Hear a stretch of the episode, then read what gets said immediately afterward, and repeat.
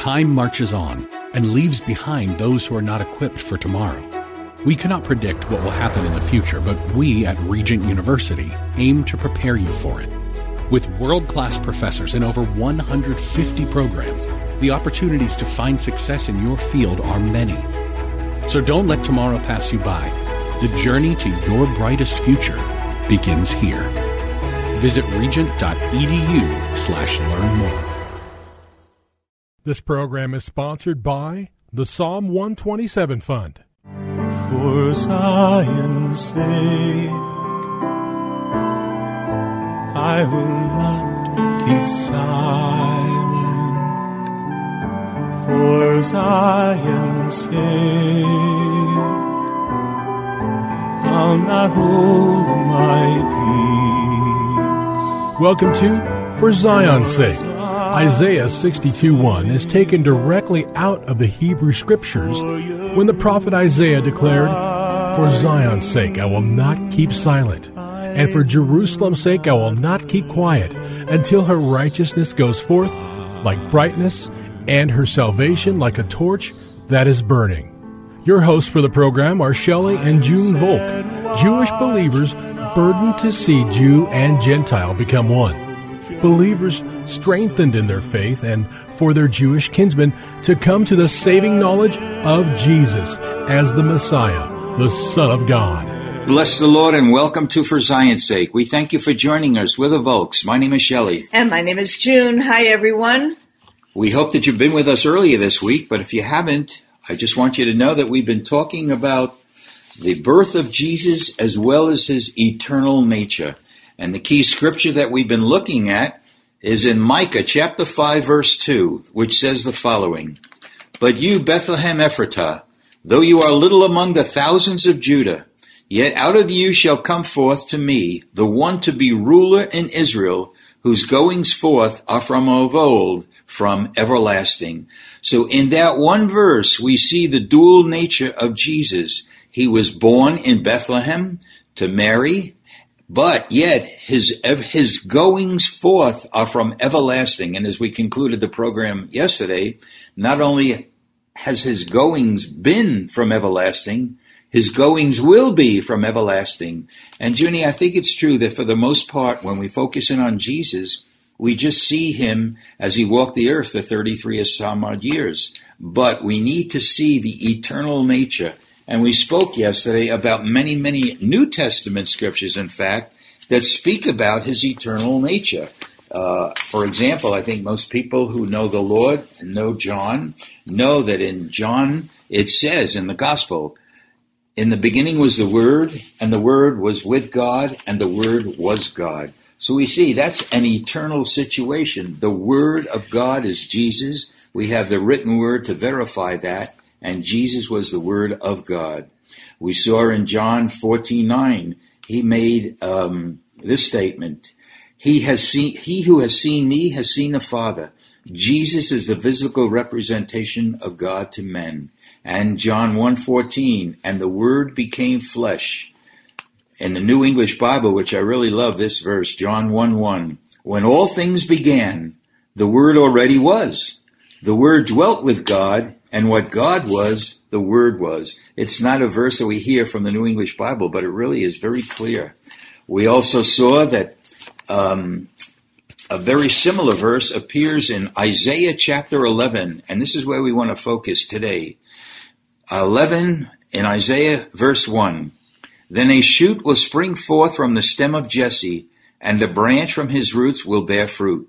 So we see that that verse, along with Micah 5 2 is speaking of the dual nature of Jesus. He came in the flesh, but he was also eternal. And this is powerful. And yesterday we looked at, at verse 2 very carefully, which says, And the Spirit of the Lord will rest on him, the Spirit of wisdom and understanding, the Spirit of counsel and strength, the Spirit of knowledge and the fear of the Lord. This is the characteristic of the nature of Jesus. And it's interesting, we made this observation yesterday, Junie, that wherever the birth of Jesus is spoken of in the in the Hebrew scriptures, specifically in Isaiah 11 and in Micah 2, the context of the scriptures around those verses always speak of his eternal nature. So let's go on in Isaiah, Junie. Let's look at verses 3 to 9. All right, Isaiah chapter 11, verses 3 to 9. And he will delight in the fear of the Lord, and he will not judge by what his eyes see, nor make a decision by what his ears hear. But with righteousness he will judge the poor, and decide with fairness for the afflicted of the earth. And he will strike the earth with the rod of his mouth, and with the breath of his lips he will slay the wicked. Also righteousness will be the belt around his loins, and faithfulness the belt about his waist. And the wolf shall dwell with the lamb, and the leopard will lie down with the kid, and the calf and the young lion and the fatling together, and a little boy will lead them, and the cow and the bear will graze, the young will lie down together, and the lion will eat straw like the ox, and the nursing child will play by the hole of the cobra, and the weaned child will put his hand on the viper's den. Then they will not hurt or destroy in all my holy mountain, for the earth will be full of the knowledge of the Lord as the waters cover the sea. Junie, I find it amazing that here a chapter starts with talking about a rod out of Jesse, speaking about the, the natural, if I, actually it's a supernatural birth of Jesus, uh, coming out of the womb of Mary and becoming God incarnate as a baby. And then in the context of what we just read, it goes on and talks about the eternal glory of God because so much of the verses from 3 to 9 have to deal with the millennial reign, again, which is yet to come.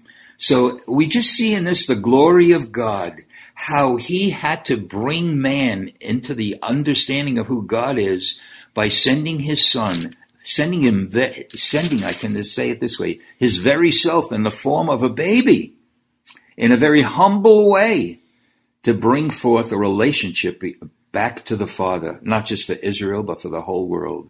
And we know that on the cross that Jesus died on, right over his head was said, Jesus, King of the Jews. So he has always been, always will be the King of the Jews. But God saw the eternal nature for all humanity because he's coming back as King of Kings and Lord of Lords as well. And to really understand the heart of God in this, Shelley, is He gave um, to Israel the law on Mount Sinai.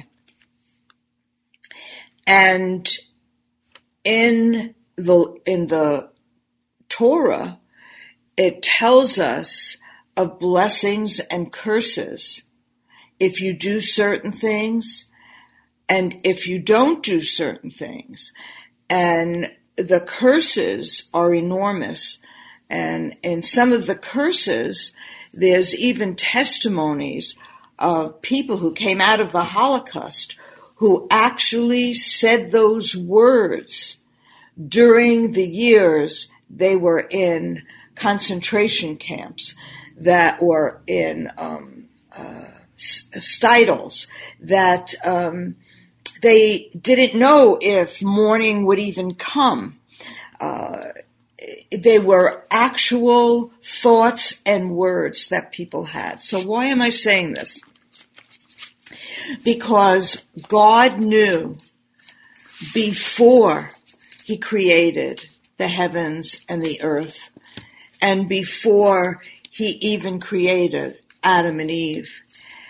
He knew that even before he created the angels, he knew that Lucifer would turn a third of the angels against him and there would be a battle. And he knew that the only way he could bring man back from what happened when Eve ate from the tree of the knowledge of good and evil was for himself to come and take the curse of the law that he gave to Israel on Mount Sinai on himself. And that's why it tells us in the New Testament, Shelley, that he became a curse for us that we might become the righteousness of God.